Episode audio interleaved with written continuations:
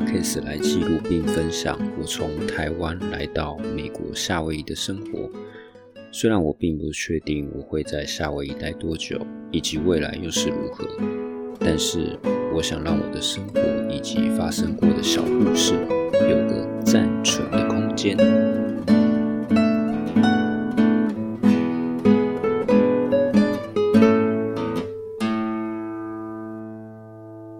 我是 UC。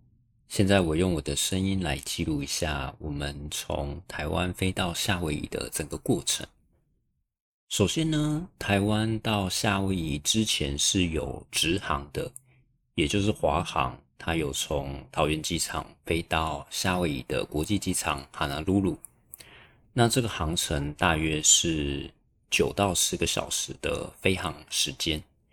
那后来因为在二零二零年 COVID-19 以后，因为那时候疫情非常的严重，然后再加上整个旅游业啊、观光业啊都停摆，所以这条航线就停止了，一直停止到现在为止都没有再复航过。所以当时我们上网搜寻一下航班的部分，就会有不同的选择。其实基本上可能有四个选择，第一个是从日本转机，那日本大部分都是从东京或是大阪。去做转机的动作，再来就是从韩国的首尔仁川机场转机，还有一个是先往南飞到菲律宾马尼拉，然后从马马尼拉机场再转机，然后最后一个是比较路途遥远的方式，是先飞到美国的西岸，也就是先飞到 LA 或是旧金山，再从 LA 或旧金山再飞回夏威夷。所以大致上是有四种方式。那因为这是我们第一次去夏威夷，再加上现在的时间其实已经是算开学了，所以我们是时间非常紧迫。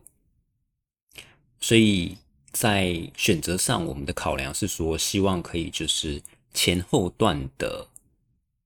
航空公司都是同一家。因为如果你要机票稍微比较便宜一点的话，你可以选择，例如从台湾飞韩国或者是日本，那你先前段你先走长龙航空公司或是华航航空公司，然后在后段的部分再换夏威夷航空，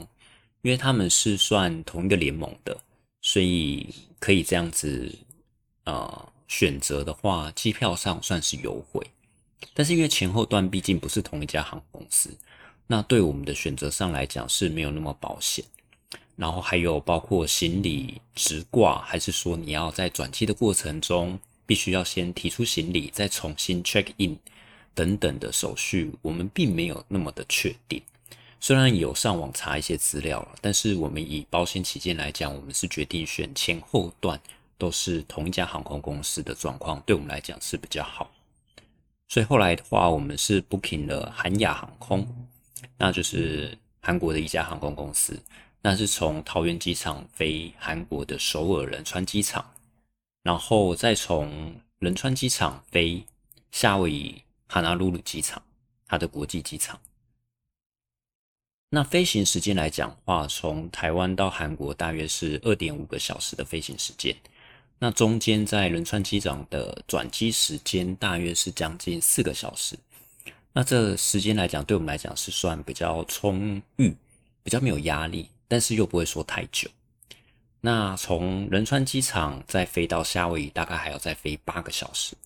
所以整套的航程前后来算，大约是抓在十五个小时左右。那后来我们就 booking 了。那因为我们买的是单程票，毕竟我们不是很确定说什么时候会来回来台湾，所以单程票一个人大约那时候买是台币大概两万元左右。那在我们 booking 以后。我们就决定，啊、时间上是台湾时间的周日起飞，桃园机场起飞，然后到达的时间是夏威夷当天也是周日到达，因为夏威夷其实它的时差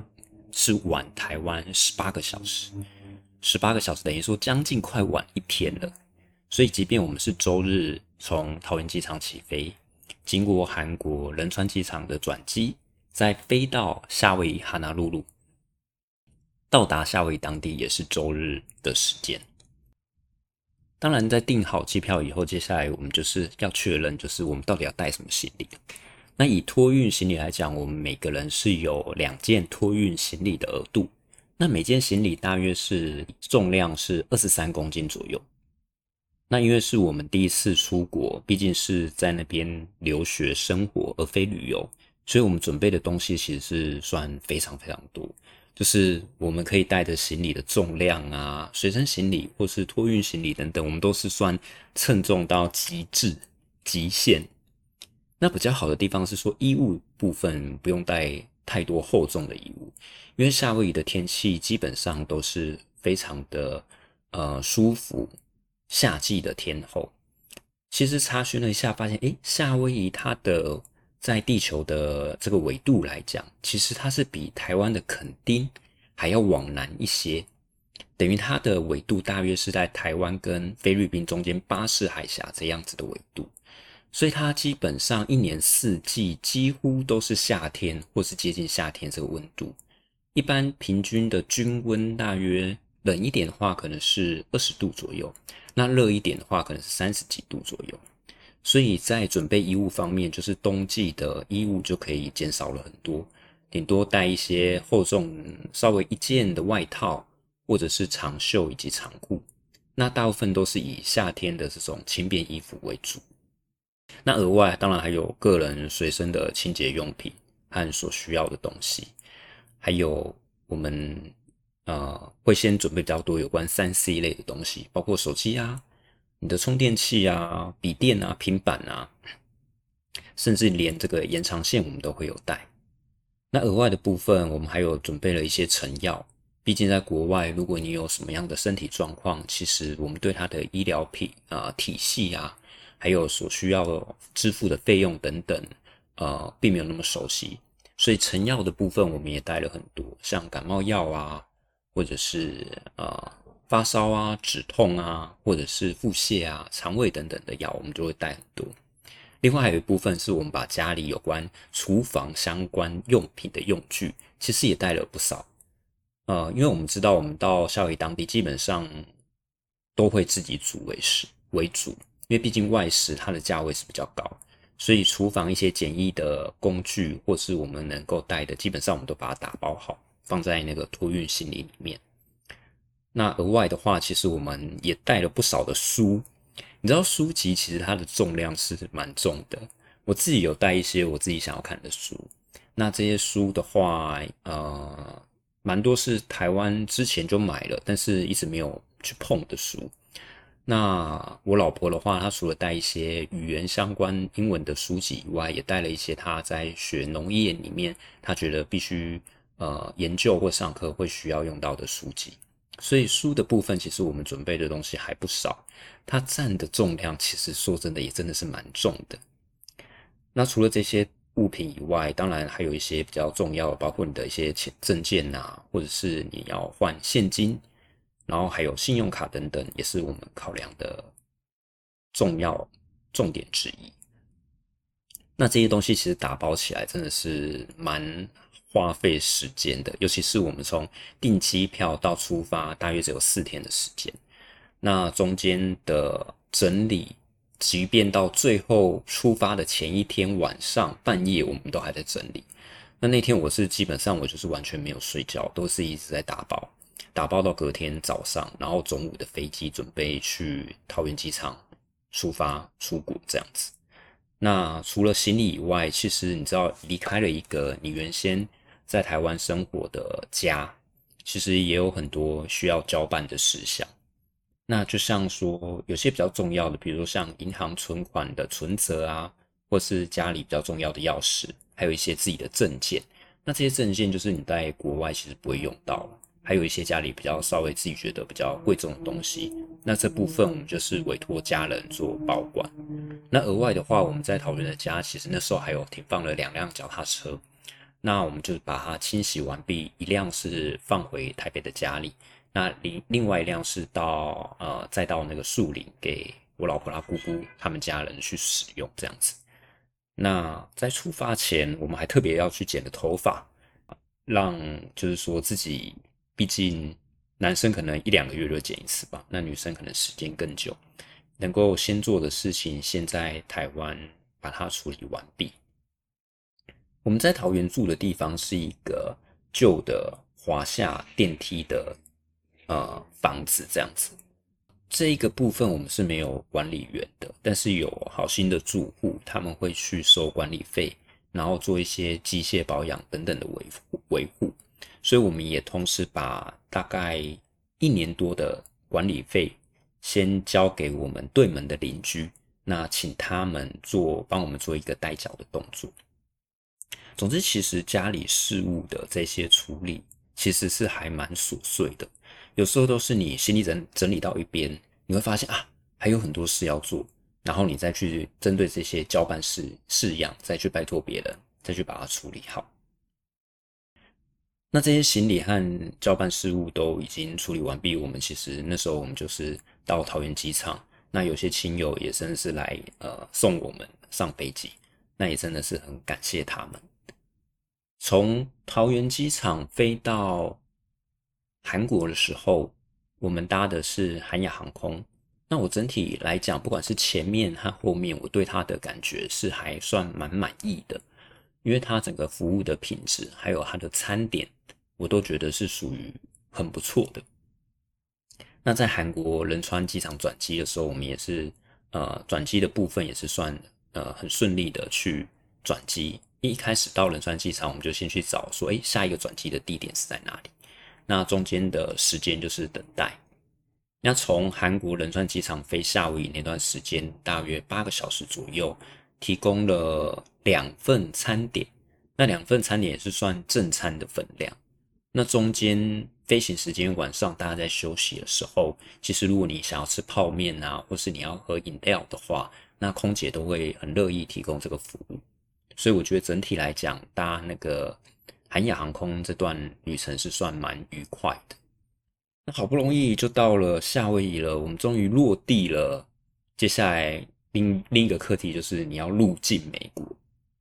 那入境美国，毕竟我们是外国人，就是大家很多人乖乖在那边排队，一一的被这个海关去做检查。当然，我们是一来这边念书，所以我们持有的 Visa 是有关念书相关的签证。那一般留学生他的签证是 F，F one 的签证，那如果有家人陪同的话，就是 F two 的签证。那因为我老婆她是拿台湾教育部公费留学这个资格申请到夏威夷大学，所以我们的签证是 J 签证。那我老婆她拿的是 J one，我拿的是 J two 签证。额外的话，我们还准备了就是一定要准备的资料，就是你的入学许可相关的这个 paper，也要给海关看。附带一提，我们还有特别准备了这个，就是英文版的台湾银行存款的一定的财力证明。因为美国海关这边，他有时候审查是非常严谨的，他会担心一些人来或是游客来，但是他们呃进入到美国以后就不回去了。所以如果你有一定的财力证明的话，其实对他们来讲，他们是觉得你不是为了钱而。进入美国，那相对来讲，你在整个海关的这个流程，我相信会比较顺利。当然，在我们出发前，那时候疫情还没有